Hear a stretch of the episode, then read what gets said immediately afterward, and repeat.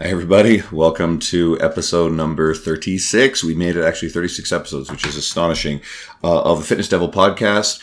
If you're actually watching this video, this is Andrew Coates right here. I'm waving here. This is Dean, this creature, curly hair looking thing there. Uh, if you're just audio, then completely ignore that. So we've got Brad Dieter on today. He's a PhD, really brilliant and awesome fitness professional. He's got his hands in a lot of uh, academic research, but also practical systems to help clients. So today we're going to talk about the future of the fitness industry, how technology will shape it, uh, some talk about AI, artificial intelligence. He gets into his his hypothesis about intolerances uh, and how people are driven to them. You got to listen to check that out. He mentions uh, DNA testing and its validity or perhaps lack thereof. We got a few great quotes in here. Uh, you can't hate yourself lean. You got to check out what he meant by that. And a pretty healthy discussion about internet arguments and why they're a big fucking waste of time. So enjoy the episode. It's actually one of our best ever. And, uh, and stay tuned. Shut up and sit down.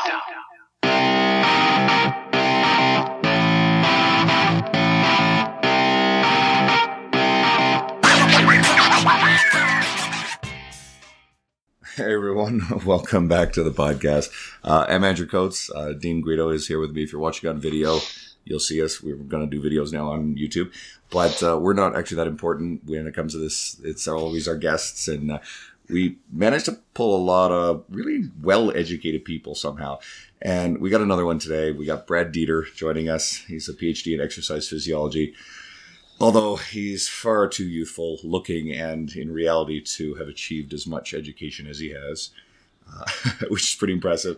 So, uh, Brad, thanks for coming on. Uh, I was hoping that you could introduce yourself, sort of your full academic history, and uh, your role with sciencedrivennutrition.com.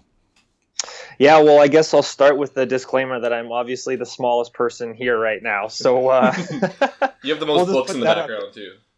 yeah, so that's that's the good juxtaposition. Um, yeah, so my background, I won't go too far deep into it and waste a lot of time, but basically, I uh, did my undergrad. Um, decided I didn't want to go to med school. Went into research. Did my master's in essentially exercise physiology, where I focused mostly on, uh, you know, musculoskeletal mechanics and biomechanics, and then decided I was more interested in physiology um, and kind of more disease and, and how exercise impacts disease.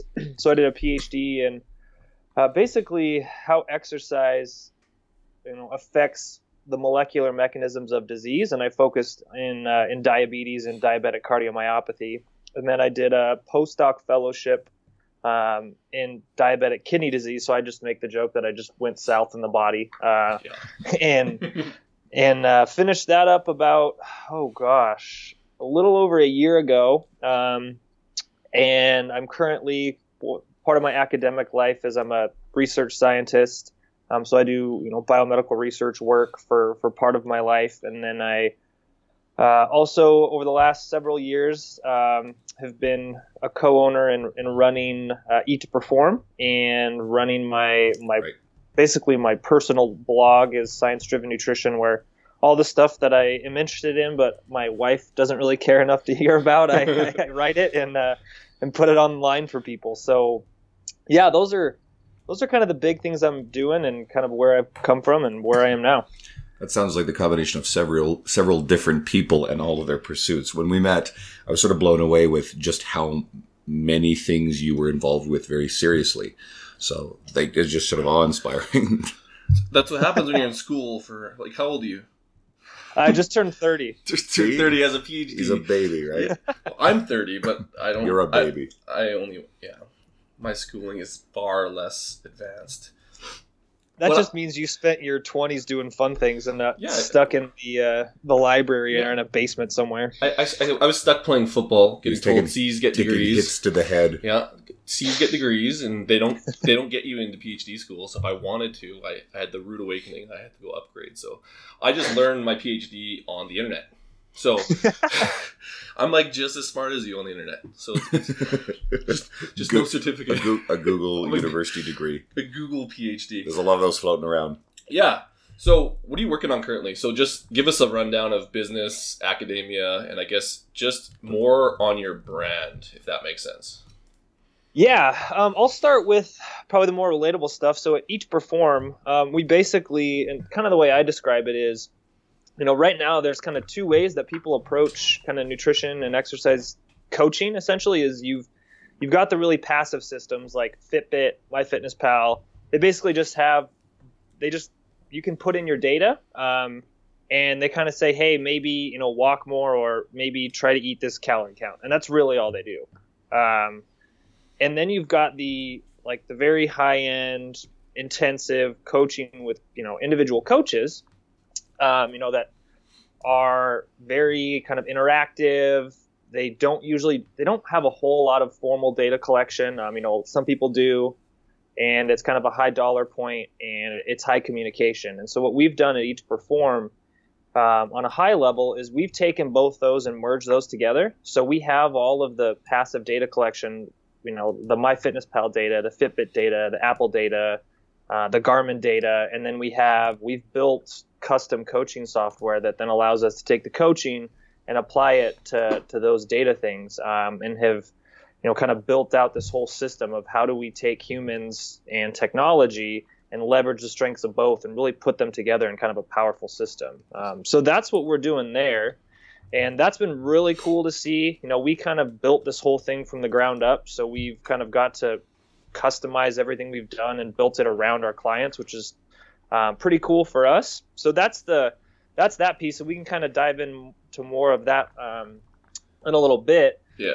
On the the academic research side, so my focus is primarily in um, diabetes and end organ complications. So right now we have a lot of different lines of research going. Um, some of it is biomarker development. So how can we take, you know, proteins or you know any small molecules that are in your blood or your urine and predict how people either basically try to identify people whose disease will progress or won't progress and are there things that we can tell that differentiate those people and then we're also trying to develop novel therapies um, for a lot of these you know end organ complications of disease. And one of the things that we've learned over the last several years is, you know, we kind of lump disease categories, right? Like we we call heart disease um, or we call kidney disease, and amongst those, there's actually a lot of different types. And so what we're trying to do is phenotype these types and oh, develop targeted therapy. So it's kind of like taking steps towards personalized medicine. So we do a lot of human studies, animal studies, very basic, you know, molecular biology studies to try to figure those things out. I just saw a headline, and actually I didn't read the article. Just things have been so busy lately, but something about it was in the news how there are actually five different types of diabetes versus two, and that that was just a headline I saw. Is that true? Is there something to that, or is that kind of the news being sensationalistic um, bullshit? You know, I think I think that I don't really have a super solid answer for how many different types there are.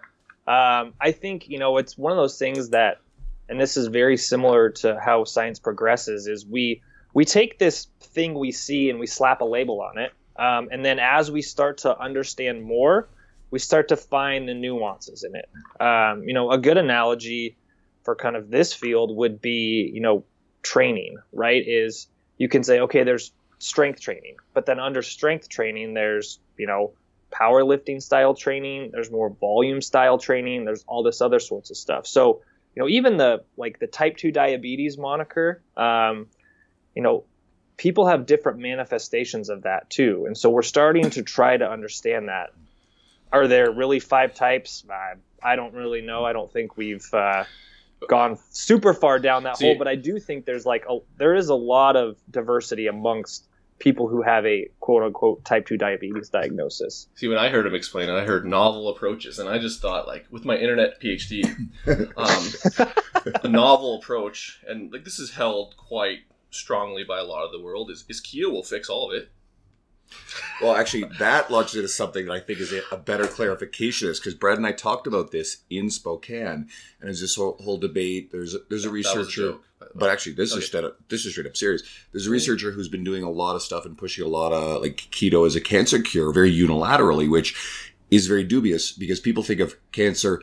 I'll use example. Anyone who's got like, oh, the government suppressing a cure for cancer or cannabis and all this kind of crazy crap and they're failing to actually appreciate the fact that there are a really large number of very different types of cancers that manifest in really different ways and not all of them are. Some of them are fueled by carbohydrates. Some of them are fueled by fat. Brad, you can probably do a lot more justice to that explanation. Yeah, you know that's that's one of the hard parts to really try to get across to people is, you know, cancer is it's a blanket term for a lot of different types of diseases, right? Each one has its own genotype, its own phenotype, its own metabolism. You know, some are fueled by carbohydrates, some are fueled by fatty acids, some are fueled by ketones, some are fueled by like Jesus. they will take the the nucleic acids that are floating around in your blood and will metabolize those. So, you know, it's it's just like saying, you know, basically just giving people ketones or having a ketogenic diet is going to have any effect on their, you know, blanket statement cancer is is really kind of super myopic in my opinion. That's good. And I like stuff like this because this gives people interesting takeaways for the stuff that they kind of hear floating around, but they may not necessarily have the the knowledge or the context to be able to understand. And people, they, they seek simple solutions. They love one simple answer and they want to believe there's this one thing or that, like I said, the government is suppressing, there's this worldwide conspiracy because the pharmaceutical companies won't make money off of curing all cancers, uh, because people who study cancer and their families don't ever get cancer or die of it. Like some of the logic there's a little speeches, and there's going to be one listener here who's going to be freaking the living hell out. no, it's there's a, there's a conspiracy. Like no, there's I no- mean, that's all on Netflix. Fucking right. Yeah, the real answer there is we're just too dumb to figure it out. Yeah, we don't. There's We just we haven't figured it out. there. There was like someone who's saying like we don't even know half the CNS shit that people are talking about. Like we don't even know like a fifth of what's going on in the brain. And the same thing with all this shit. We could bring smart people on like you, and you're 30. Hopefully by 50 you'll find something way smarter than what's out now. and hopefully I'm still alive by then. Yeah, it's like we just had Sarah Ashman. 40, Yeah, by the way. uh, so Sarah Ashman was on, and uh, I actually mentioned Sarah when we were talking. And so Sarah is on the forefront of a lot of gut health, gut microbiome stuff, and like that stuff is an industry, as a study, is in its infancy too. So there's a whole lot of stuff there that we just don't know yet. So Okay, we need to talk about AI. So give them give them the AI one because we kind of brought up stuff about emerging technology, and I I would say that you're kind of on the forefront of integrating a lot of that stuff. So yeah, and that's why this is actually a lot about what this episode is going to be about. Um, like a lot of what you described working on within your business, it really got me thinking about the future of our fitness industry, uh, particularly when it comes to nutrition. You know, companies, emerging technologies work to really disrupt the industry as it's been for a while. And what you described sort of sounds along those lines. So, what technologies do you see changing the way our industry functions uh, to serve the end consumer better? And, and how will they change it? Oh, that's a big question, and what we're trying to figure out, right? That's that's ultimately the my exit strategy in life, right? Is figure out that and then uh, retire on a boat somewhere. Um, you know, I think it's I think it's twofold. One is as we start to bring in, you know, we'll use the word artificial intelligence because that's that's just what people understand. But as we start to bring in more objective mathematical tools to understanding a lot of what human behavior actually is, um, I think that's going to start to illuminate a lot of things that we don't understand, right? So, for example, you know, we collect all this data on our our clients, and what we see people actually doing in the real world um, and how their bodies are responding in the real world is much different than what you see in the research literature, um, and that's been very eye opening for me. Right? Is I mean, I've probably read all the weight loss studies that there are out there. And while those concepts are very crystal clear, when you try to take those same things and apply them to the real world, is they really break down. Um, and they break down in a very big fundamental way that changes how you approach things. So I think as we can start to unleash a lot of you know some of these AI tools, so to speak, on real world data, um, we're going to learn a lot of things that we did not know.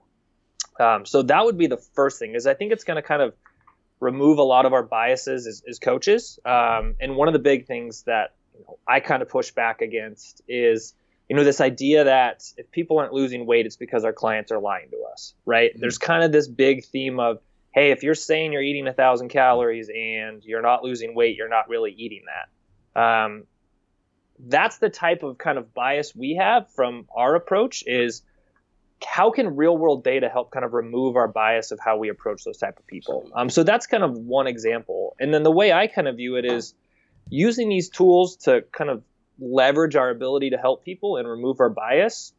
And they're going to allow humans to do a lot more of the caring piece, right? Because if you think about your relationship with your clients, is all this information and tools to get your clients results is really really helpful but if you don't actually care about your clients and you don't have the time and the energy to actually you know connect with them on an emotional human level then you're going to really miss a lot of the opportunity to change people's lives so that's kind of the way i would hope that it ends up being is these these ai tools can kind of give us more leverage and give us more powerful interventions that are more effective and actually take the burden off of us to try to solve these problems and we can do a lot more of the human interaction. Um, so that's kind of the way i would hope to see it go. Now is that the way it's going to go i don't know i don't know if humans are, are capable of doing that kind of stuff Well, or not And I think like right now, even if you look at Fitbit, it's kind of all the technology's going where the money's at and where people are going to be at right now. So it's, I don't even know if people want that. They want to know how many steps they're taking so that they can get a little bit more, and then they're going to market off that, and then we're going to be stuck in a loop for ten years. And Fitbits, here- here's what I kind of feel about Fitbits. Fitbit, it can be a very valuable piece of information or, or step trackers or whatever, but people hmm. more often than not will buy the Fitbit basically the way that they buy gym memberships. That's the big gesture that alleviates the emotional distress of how they've been feeling, but it comes with no actual exertion or real effort. So it's it's sort of a, a symbol of, hey, look at me, I did this big thing, but it's not the thing that's actually going to change your life or get the weight off.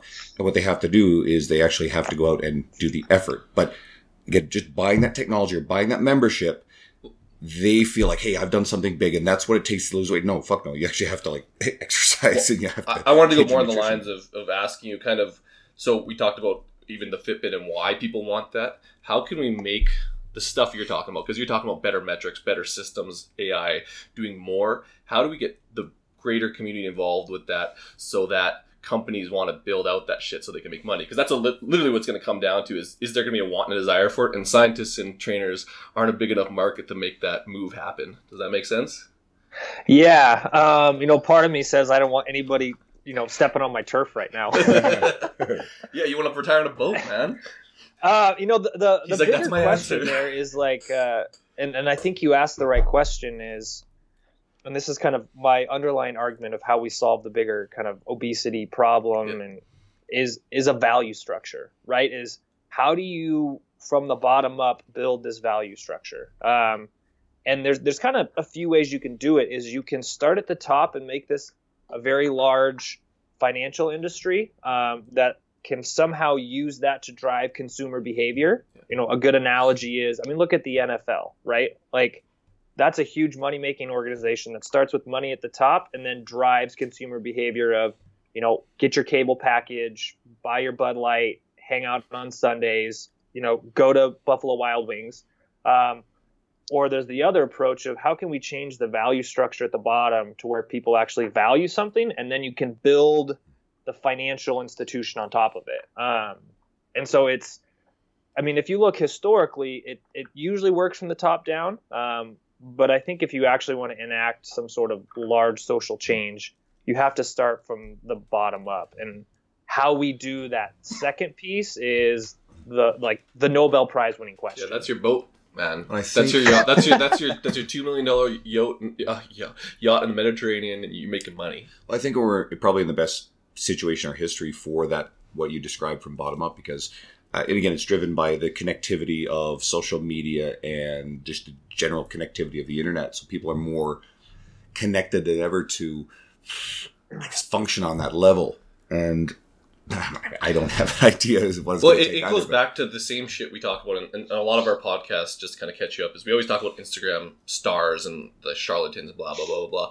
But those are the people with the most influence, and it usually has to come down to someone or a group of people that have a way larger influence on the greater community to kind of elicit and demand those changes. Because let's just say Brad wants to change it from the bottom up. And Jillian Michaels wants to change it from the bottom up. I think Jillian Michaels is going to get a little bit more traction. Nothing against you, but she, she's built that. You know what I mean? And it, those people aren't doing those things. It's the Dr. Oz's who are driving that, and that's kind of where you have to flip the script. I have no answer for that. Yeah, I mean it's kind of like the the Spider-Man quote, right from Uncle Ben, where he says, "With great power comes great responsibility." There you go. He's Sorry, man. You know, I- like- you had- I think a lot of worships Spider-Man. who Are are in positions of influence, in positions to actually make large changes.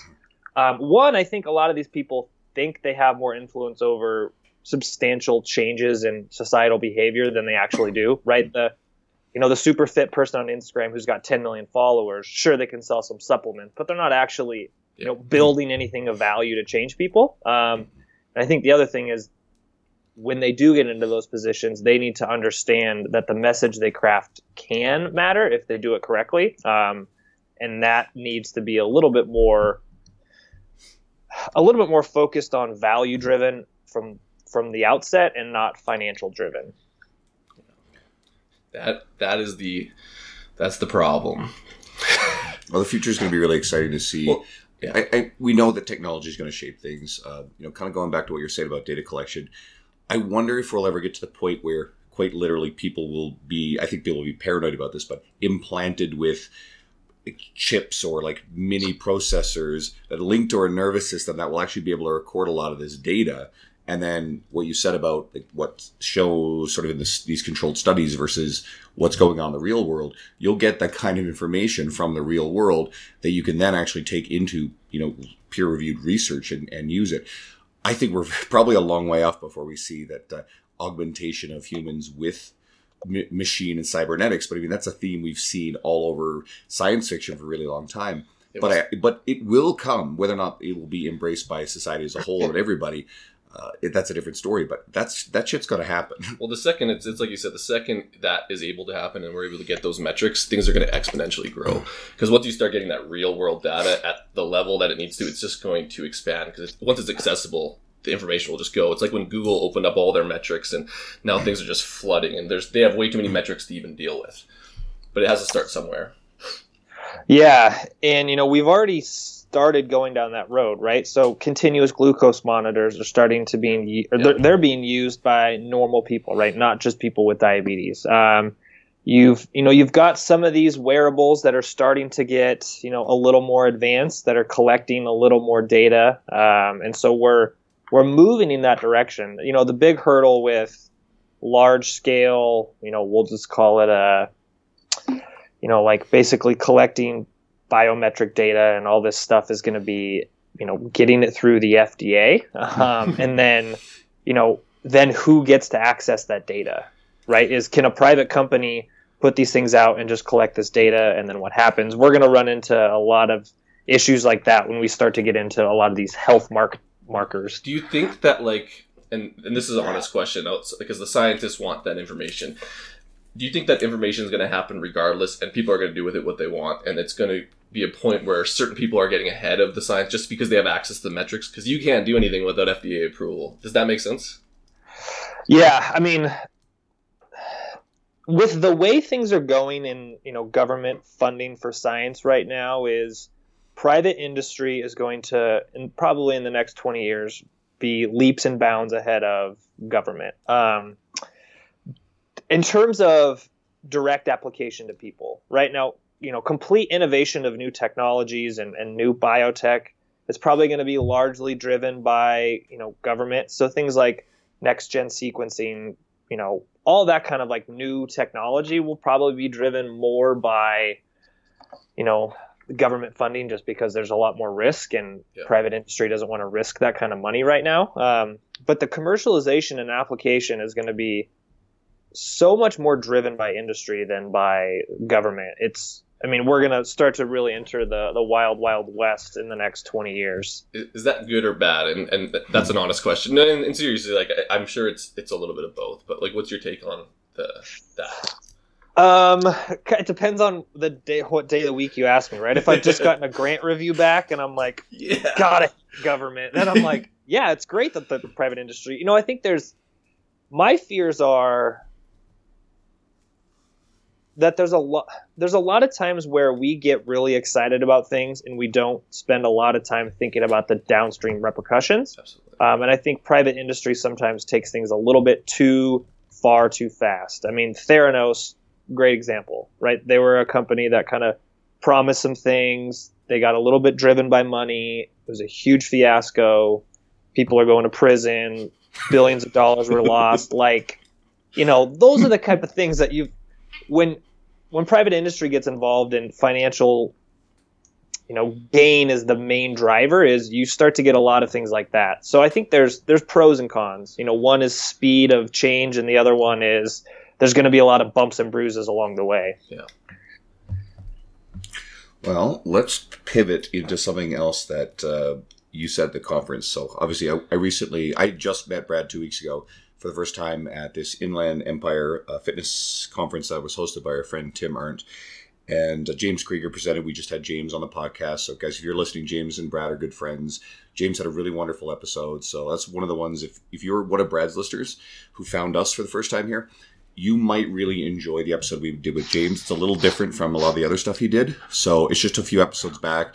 Totally worth checking out. And then if you like that, well, well, you can see because we uh, we work hard to bring on some great guests. But you described your hypothesis about intolerances in Spokane, um, and you said that people are driven to them. Could you explain that and why you feel like this is happening now all of a sudden? Yeah. So I'll put the I'll plant the flag right up front and say a lot of what I'm going to say is uh, is my own thoughts about this, and you know some of it's not well supported, and this is just kind of me thinking based on some of my experiences and some of my background knowledge. Is um, a lot of the I would say in the last 20 to 30 years, a lot of our dietary approaches have become much more restrictive, right? Is if you kind of look around and think about the last 20 or 30 years of dieting culture, most of them are let's just remove food and let's just remove food and let's remove this food and then let's if that's not working, let's remove another food. And so people's diets start to become very um, very narrow, right? So people are kind of eating the same types of foods. They're removing any potential exposure to a variety of things. And we know that your body, especially your microbiome and your immune system, can adapt to what it, what it, what it's exposed to. Um, and so I think when people start to have these super restrictive diets, and then they introduce foods they haven't had in a while, that's where a lot of those food intolerances will manifest, right? And if you kind of think about it, there's some literature to support that. So there's there's evidence that kids who you know are exposed to things like peanuts or gluten or things like that really early, their likelihood of developing a, a food sensitivity or a food allergy later on is is reduced. Um, you know, we do know that if you consume like a very low carbohydrate, high fat, moderate protein diet, your microbiome changes and your ability to digest large amounts of carbohydrates, you know, substantially gets reduced. And so I think a lot of people, you know, when they start to develop these restrictive diets, they're reducing their body's robustness to actually handle a wide variety of, of foods. And I think that that may be one of the reasons we're starting to see a lot more people who've been kind of in the 20 year dieting cycle starting to manifest with more quote unquote food intolerances. That makes sense. That makes tons of sense. I, I suspect as well that pe- we, and we know this people like to identify with ideologies. They like to belong to tribes. They like to belong to things, and they like to belong to dietary ideology. But they also like to have. It's on you know, when gluten became this big thing. Probably what like seven six, seven years ago is kind of like when that really blew up. And then a lot of people going around saying that they were gluten intolerant and, and, and uh, variations of that. And I think people are self diagnosing because people like to have, I don't want to say disorders, but they like to have things. And, and they get, they get primed by it. Like if they buy into that, their brain, like they're being told, and their brain is being primed to be like, "Oh yeah, this is happening, this is happening." Then they just think and they they make up things. And that, I'm not saying that they're making up things, but that goes back to that whole ideology thing. But they're buying into it so much that they, like you said, they're building intolerances because they buy into a system so well that they don't even veer outside of. There's no variability outside of those systems. Does that make and- sense?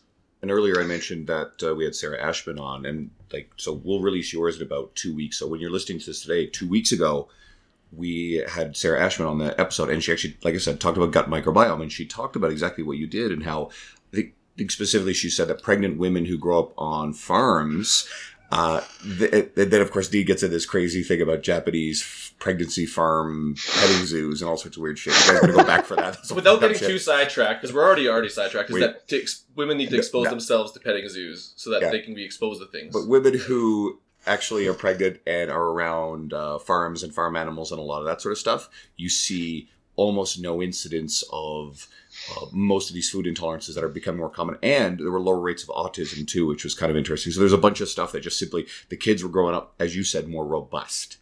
And Yeah, and you know, I would say kind of my to sum up my my thoughts is, you know, one of the things when we try to work with people is our goal is not to build this hyper restrictive, very sensitive human. It's how can we build a robust human who can handle a lot of different things, um, and, and still get you know results that they're aiming for without trying to make somebody super fragile. Well, and and people buy into the fact that they're super fragile too. Does that make sense? Like when they don't get that variability, they just believe that they're super fragile, and they, they they're like they can't do anything else.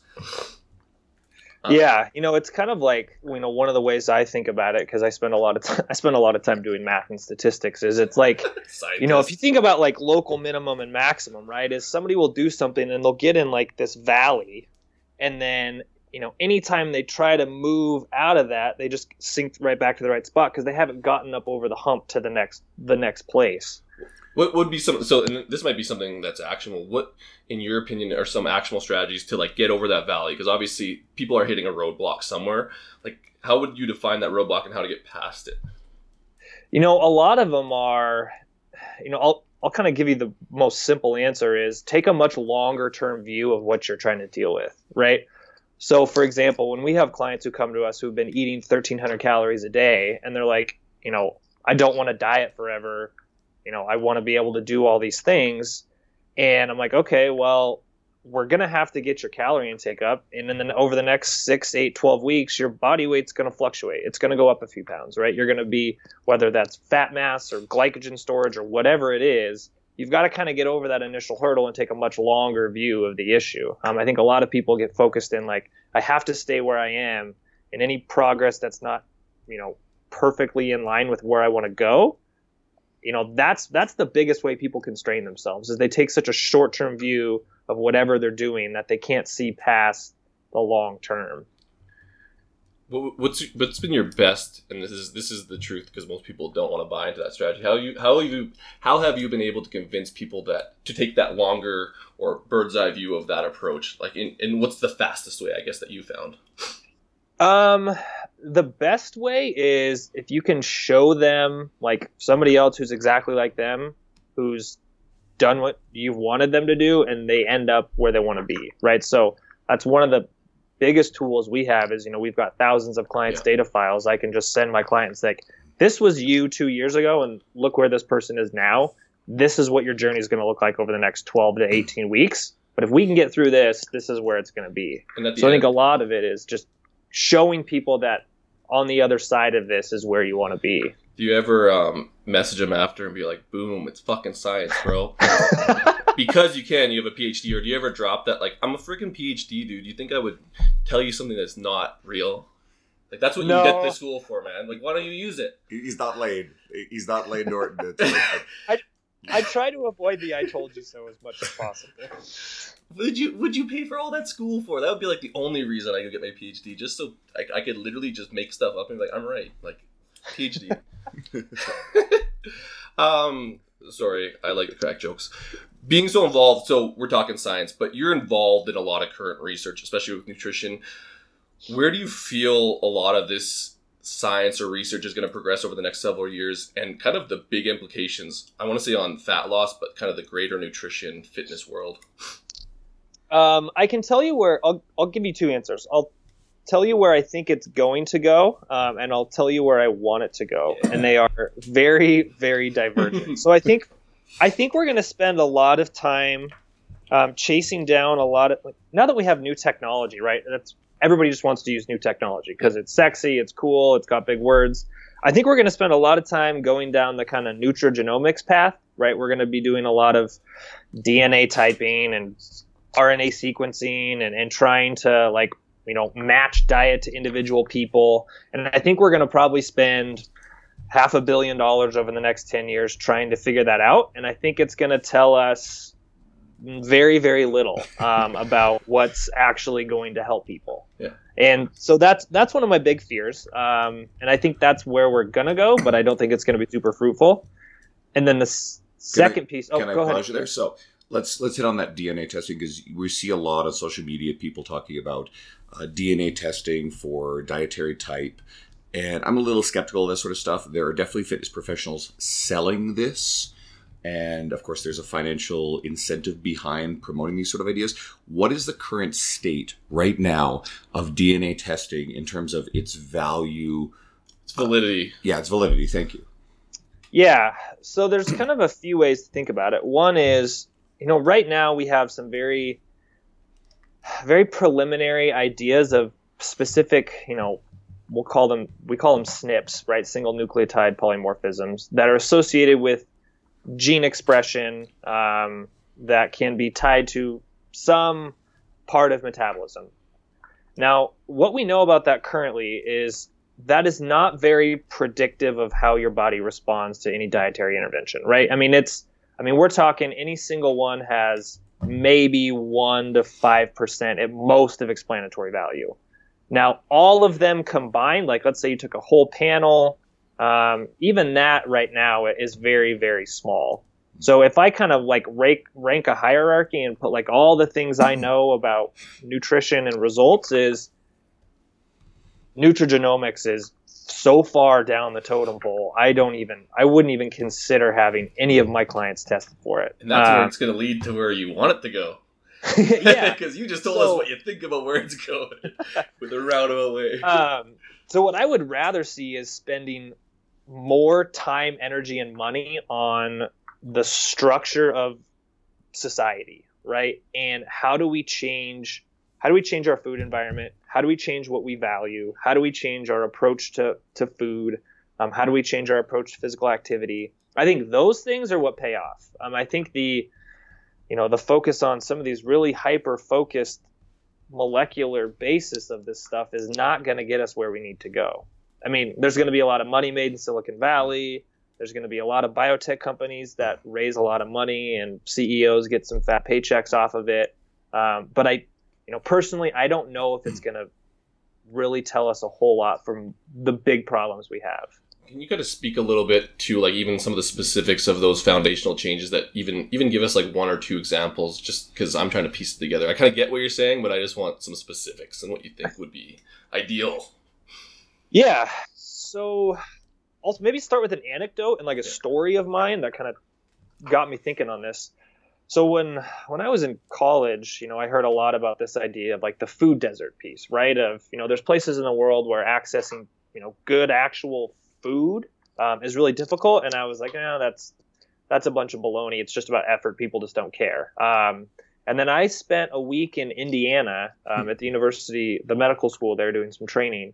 And like I flew in, I got a rental car, and I was like, I'm gonna go to the grocery store so I can get some food for the week. And I went into a grocery store. This was like just outside of Indianapolis, kind of in a lower socioeconomic neighborhood. And there was literally like two bags of lettuce, an apple, and one banana, like in the whole store. And the rest of it was, you know, Rice-A-Roni, canned soup, spam, you know, boxed everything. Um, and so when you start to look at these pockets of the world who have obesity issues, who have diabetes issues, is this food culture around there is so different from what it should be. Um, and so I think, you know, when I talk about kind of restructuring, you know, the whole underbelly is how do we start to shift our food choices in in stores? How do we start to change how restaurants approach food? How do we change our family interactions to approach food? Like the the amount of people who eat out versus eat at home today versus 30 years ago, and how many people have family meals today versus 30 years ago. Um, you know, it's all those pieces that are really what drive a lot of what we see. I agree. I, and I feel like I'm such a pessimist, but it's just like I get exactly what you're saying, and I know exactly why they do it.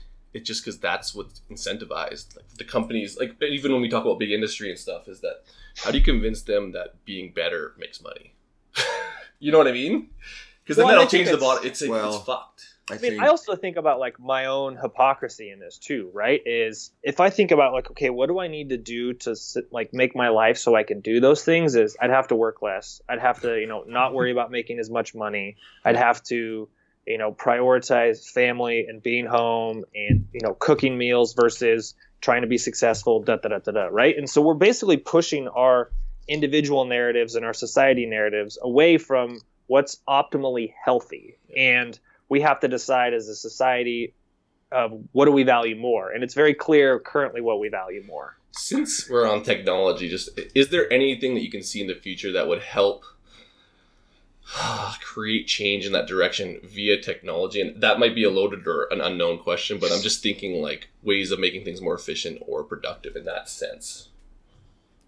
you know there's we're starting to get some inklings you know things like you know this is kind of a dumb example but things like HelloFresh or Blue Apron right where you can start to get a little more convenience packaged with a little more health and a little more somebody else is doing the conscious thinking of how you can approach healthy food and making it convenient for you.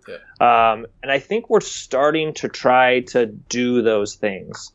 So you know those are the types of things that we can kind of use to say okay we've gone so far down this path we're never going to go fully backwards. Um, but how can we take the new technology and tools Yeah. we have and start to build in some of these principles from from what was a more healthy society and bringing them into the current day I think you're also going to see we're, we are starting to see now more home delivery of groceries. Uh, Costco, I just saw something they announced that they're going to be doing home home delivery. Oh my god, that's going to change my life because They that probably do that in the states. Yeah. Canada just gets behind. So- and then what you have is the ability that people still have to choose these foods, but you have the ability to deliver to you and take that trip out of your day or week or whatever uh, to bring more of that healthy food at home. You still have to choose that food, but at least there's to be a big convenience there. I know that no now-.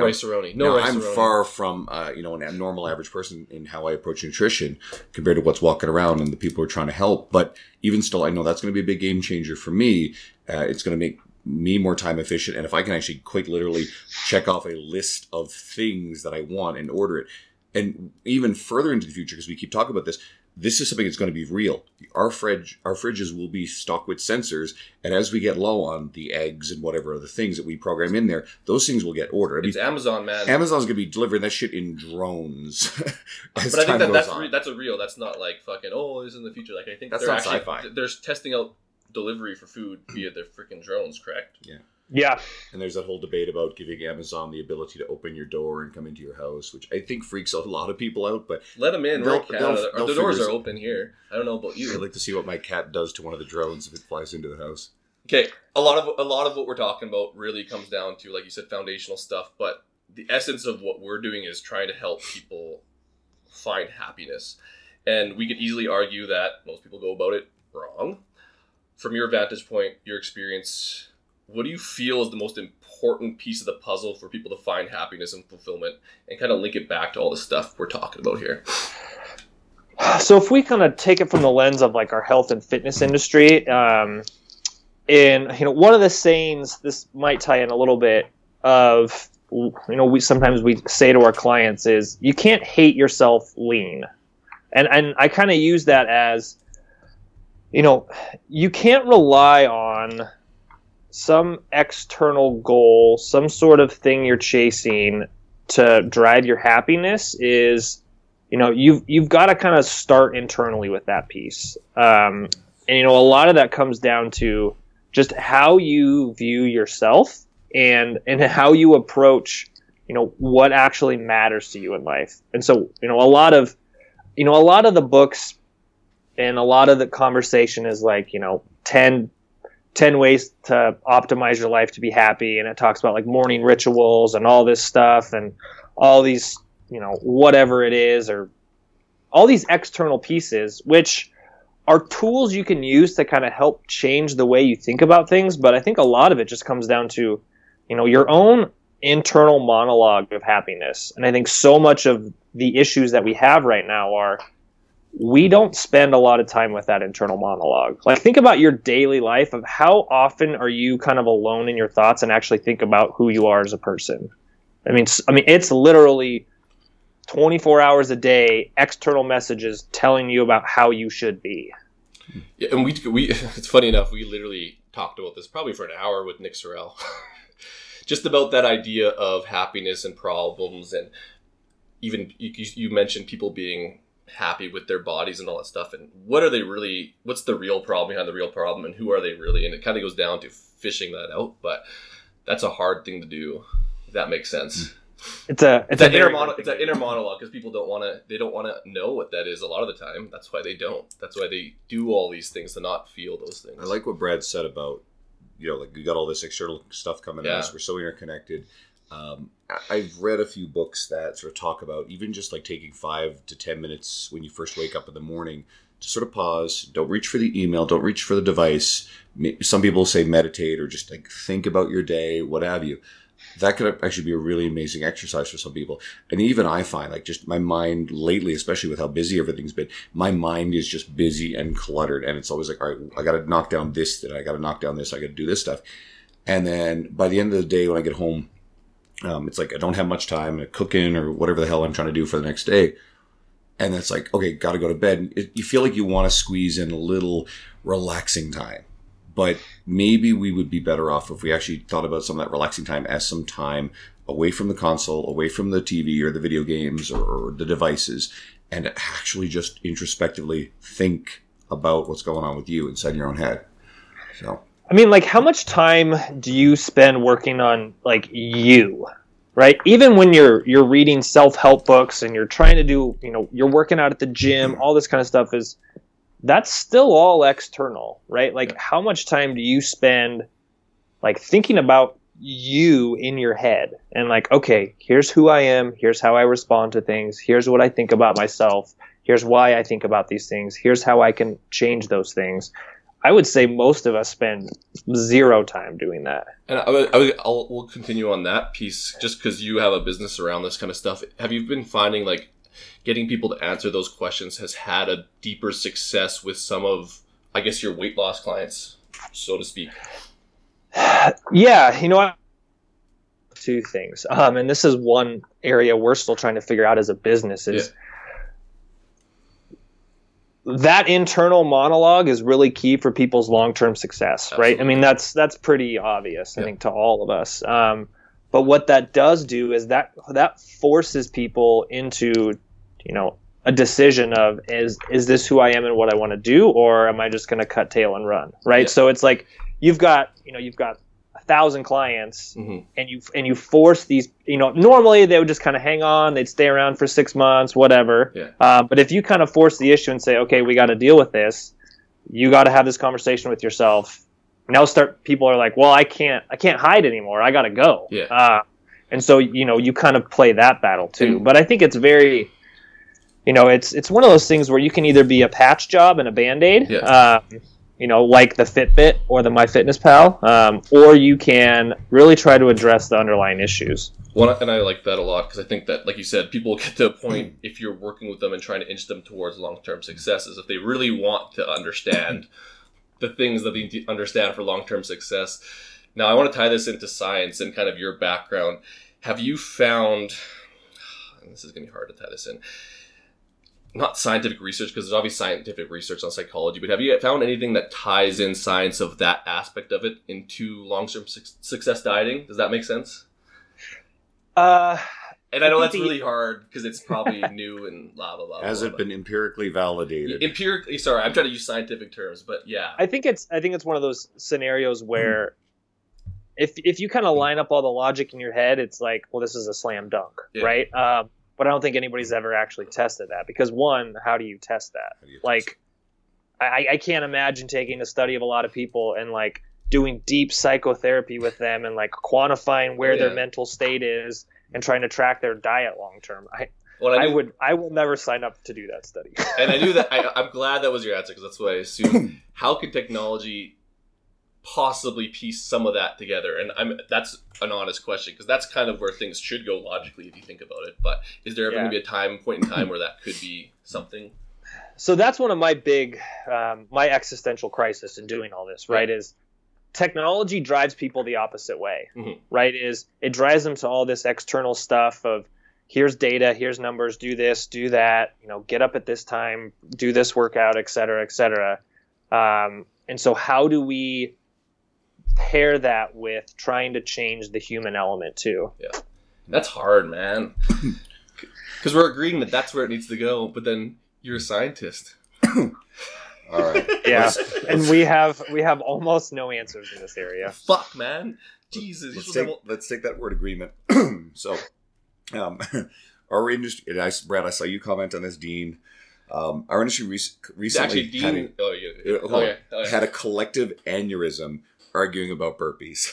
So, Dean Somerset did a post about it. It someone else did some before that. Sam Spinelli. Sam Spinelli. There was, a, one of our there was an article. I think it was reshared, and then you did a post. So everybody was basically just having this meltdown over it. And I saw people that I like and respect arguing with each other, and I saw some snide shit. I'm like, what the hell? Okay, so obviously our industry loves arguing over trivialities. It's not new, uh, but for the most part, our corner industry corner of the industry agrees on most things.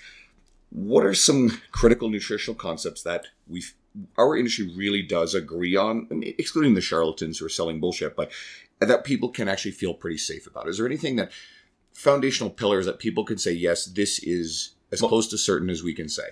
Mostly true.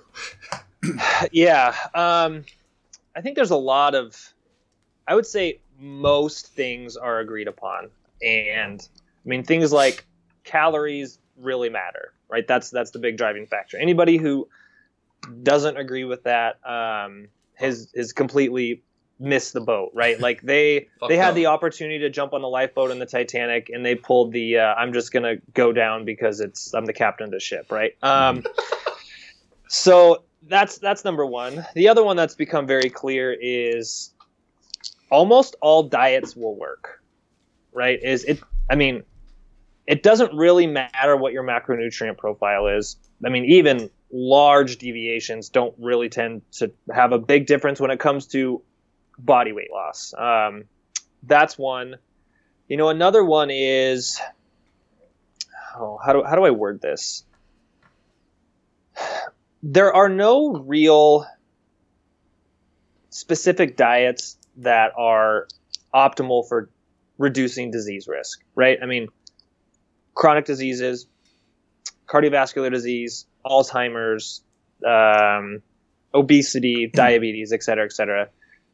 The exact nutrient profile you consume does not have substantial changes in risk, right? There's there's minor risk changes based on you know the exact type of fats you consume, the exact type of carbohydrates, the exact type of proteins, but the relative changes in risk are still pretty small, right? And the cumulative quality of your diet is you know it matters quite a bit. a uh, old friend of mine. Um, it was really weird. I had posted a status recently about what people thought would be the next fad diet to come around because sort of keto is the big one right now.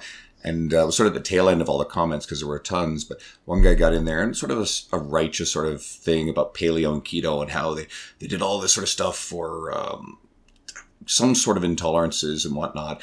And he, of course, there's an argument ensued, and he cherry picked one study that didn't seem like it was even calorie controlled that supposedly proved that paleo was better for uh, reducing metabolic syndrome, which wasn't related to his original point. So you see some of this sort of stuff, but again, people like to to pick things that fit their ideology about stuff. But I, and I was pretty sure it, People like to argue, man. De- so this is funny. The, the, we- we're talking about like what to be true and people arguing over shit and blah blah blah. Dean didn't even post an argument. He's like, "Oh, what's this whole thing about burpees?" And everyone interjected. Like, and they do that with nutrition. Well, Dean, Dean's a shit disturber like that. He, he's very good at not necessarily taking a hard stance on some stuff and setting it loose and then seeing what the hell happens. He pours gas all over. Let's ask this: Do you ever? uh, And you- you- maybe we should check back through Facebook. Do you ever get fired up about shit and like get in arguments? He doesn't seem to. I got what I've noticed. Um, you seem like a guy who doesn't, but you're like saying in your head, or you'll say it behind their back. So this is uh, this this will be funny. So I would say as my life has progressed, the amount of time I spend arguing with people on Facebook has plummeted. Uh, Yeah. Just because I have, I mean, other shit's more important to me. You grew right? up, man. Um, but I do spend. Here's how I handle it: is whenever I see things that fire me up, I go in there, I write a response, and then I delete it before I hit enter, and I feel immensely better. And I'm like, God, the catharsis is real. But now I don't have to Okay, get involved. In this Answer anymore. this. I want to hear stories. Okay, you're thinking back to when you were in college because you probably thought you were really smart before you had a PhD. You probably know way more than you did then or now. Did you get in any arguments that you can kind of think of and you're like, fuck, I'm an idiot? I know you did because Facebook, we're like at the same Oh. age, so Facebook would have been blowing up, and that's when people got on there and like just argued with everyone they want to be smart. Tell us one. Just oh, tell Oh, us one. Oh man, let's see. Um, I remember, and this was on my my website. Is um, Feinman, one of the low carb guys, had a big comment on my on my my website, like in the What? comment section, and I spent like six hours going back and forth with this guy. And then, like the next morning, I woke up and I was like, "Oh my god, that accomplished absolutely nothing." So since then, I have not allowed. I've like I I have I should pull it up. I think I have like seventeen thousand comments waiting on my website that I just haven't even approved. I just don't allow comments anymore because I'm like I'm just not going there. Are you? Are you? He's a PhD. So you're a doctor. Anyone ever give you like a good nickname? Because Dr. Spencer Nadolsky had someone go on his Instagram and call him Dr. Fuckwad. That's what we titled No. this episode. Spencer, actually, anyone who's listening to this episode, especially who uh, is really into the nutritional side and, and the disease side, stuff like that, go and check out the Spencer one. Or if you haven't ever heard of Dr. Spencer Nadolsky, which is ludicrous, uh, go check this guy out because he's brilliant. And One more question about this shit. Do you and and be honest? Do you found that going up through that and arguing and stuff? Did you get smarter through that situation? And not that it wasted time, but like I think Alan Aragon's like I. That's how I got the smartest. Is I had to go argue people, and I went fucking figured out the shit so I could beat them. You know, I'm a I'm a big believer in you learn when you're listening, you don't learn when you're talking. Um, so like I spend like I will go read these things, but I don't really chime in. Um, Mm-hmm. You know, maybe that's just my personality, but you know, watching and listening to people have debates and arguments um, is super helpful. You know, for me, I find being in the middle of them are not super instructive. Mhm. Um, you know, because they, it's people won't tell you this, but when you, you're in an argument with somebody, no matter who you are, no matter how educated you are, no matter how open-minded you are, your subconscious is protecting your ego, Oh, and you're absolutely. always, always, always going to find the way to defend your point that you brought up a priori, right? So you're just going to do, no matter how good you are, you're going to spend all your energy trying to prove your point. Um, and so I find for me, going and reading those things can be super helpful. Being in the trenches in them, not helpful at all. Yeah, your intuitive brain will just f- like fulfill its bias because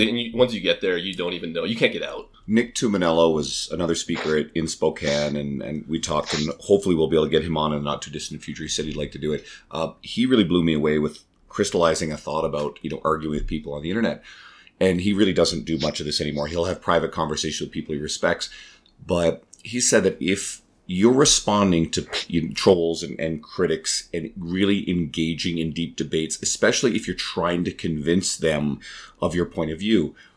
Well, first of all, those are not paying clientele. And you are communicating to your paying clientele that the best way to get your attention and to engage you and to learn from you is to not pay you, but to troll on your social media and comments. And you devote a lot of your time and energy into that instead of actually taking your time and energy into people fucking paying you for your services. It's like, holy shit, that makes a ton of sense. So I think that's a good thing for anyone who's in, who is a fitness professional to think about when you are drawn into a lot of these arguments. And again, like you said, they're a fucking time sink and a complete waste of time. I don't do it FYI. I just wanted to ask. I'm you now, or I'm, I'm what you are, and I just, I just like listening. He wants a PhD too, Brad. I think he's probably going to like No, I, Start I, I think I'm being done. more Brad-like in his interactions with the world. and Just watch. Yeah, I uh, you know, kind of going on this topic of people like contacting you on social media. This morning, my phone rang, and it was a number that I didn't know, and I usually don't answer it, but it was from uh, like the same area code as the NIH, so I answer it, and the, this is the first time this has ever happened. Somebody called my phone from an article they had read on my website, Hmm. and they said, "Hey, I have a question. Why do pretzels make my mouth taste sour?" And I was just No. like, "What?" W- w- so it's just like that you kind of answer? stuff. I'm just like, Did you answer it? We live in a bizarre world. I said, you know what? I have no idea. Why don't you send me an email and we'll see what we can figure out. But I was just like, we live in such a strange world that those are the types of conversations we have with people. My phone was ringing. Okay, turn it off. It's probably the same guy. He probably was like, I see. Why pretzels? Well, shit like this happens. Like I was, um, I, I told this somewhere. I hope I didn't tell this in the podcast already, but I got a phone call from Yemen, and nothing good is coming out of Yemen. Let's be honest. So, eh, and I looked at the number and it's like, all right, this is a scam thing. I've heard of this stuff. And so I'm chatting with my best friend via text, and then it turns around that like an hour later sends me a screenshot, and sure enough, she got a same phone call from the same fucking number an hour later out of Yemen. It was the weirdest fucking thing. So What does that have to do with pretzels in the morning? it has to do with phone calls. Oh, okay. Um, It was. It's probably that same person. They're just getting through the, the network. all right. Someone wouldn't answer the question. You didn't answer it. It's going to. He's gonna phone James Krieger now. Yeah. You should have gave I- all. that's what you should have did. I should have said, "Here's James's number." Yeah. Um. Yeah. Okay, so Hit him up with the yeah, smart one. we're at the point now where we need a sponsorship from like Chapters, which is a Canadian book company, or Barnes and Noble, or Audible, uh, for all the books that we talk about. Do you have a memorable book that you found personally relevant uh, to share with us? It's really about me because I just want books, but if the I know the audience likes the books too. No science Um, books. I mean, I read such a random variety of books, uh, and kind of, I'm one of those people where it's like I don't have one thing in my life that's ever like stood out, but there's always things that are very contextually appropriate. Yeah. Uh, and I would say, you know, some of the probably two of the biggest books that have had an impact on me over the last couple of years, um, and it's been more related to like you know trying to build a large business and dealing with all the stuff that comes with it. Is um, extreme ownership was really good. Uh, you know, just more more along the lines of you know trying to take as much control and ownership over things as possible. Um, you know i think at least for me when i was growing up a lot of a lot of my approach was things are not my fault. Um, and so i think that was a really good eye-opening book you know for a lot of reasons. I mean whenever you help run a, a large business you know shit hits the fan every day and you've kind of got two approaches is you can own it you can solve it or you can say not my problem. Um, the other one would be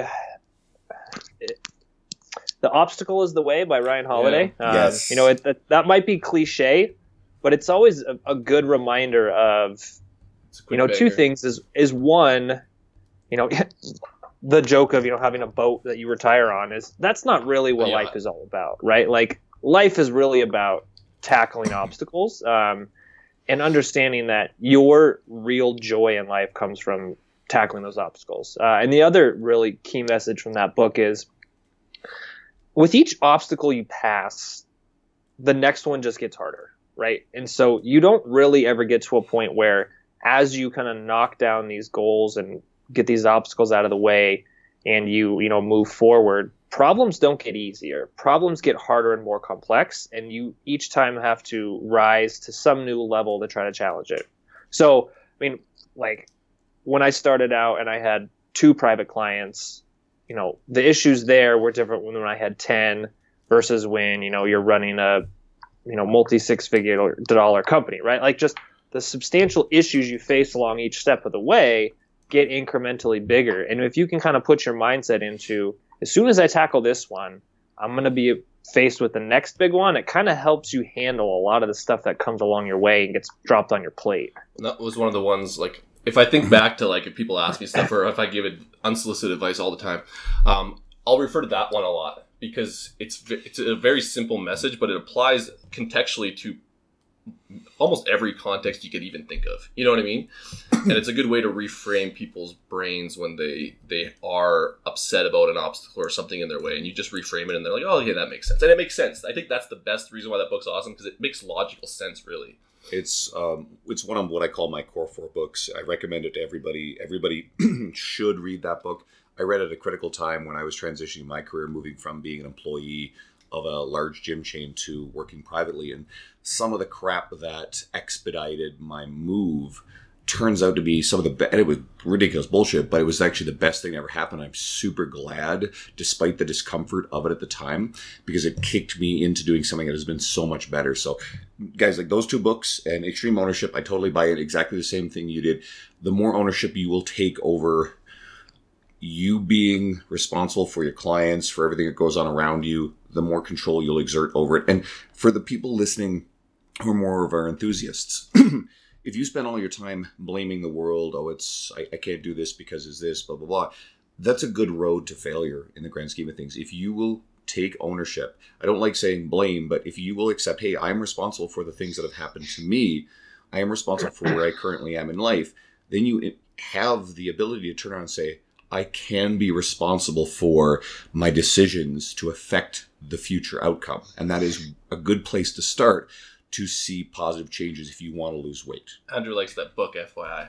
Oh, they're both Yeah. books. I'm I mean, it's, it's, it's kind of like just a, a control and a power thing, right? Is if you take if you kind of take ownership or responsibility of the situation you're in, you can do something about it, right? But if you decide it's it's not under your control, then you can't do anything about it, right? So even if you're in, you know, you're in a bad environment, um, you know, you've got an abusive family or you know anything like that is you're like okay i don't have control or responsibility over the situation but i do have control and responsibility over how i decide to get out of this situation or how i decide to move forward and i think that's one of the big things too is you know it's not just about taking blame for everything it, it's more of owning the situation and kind of taking control of it Cool. Guys, you're to love those, so read them.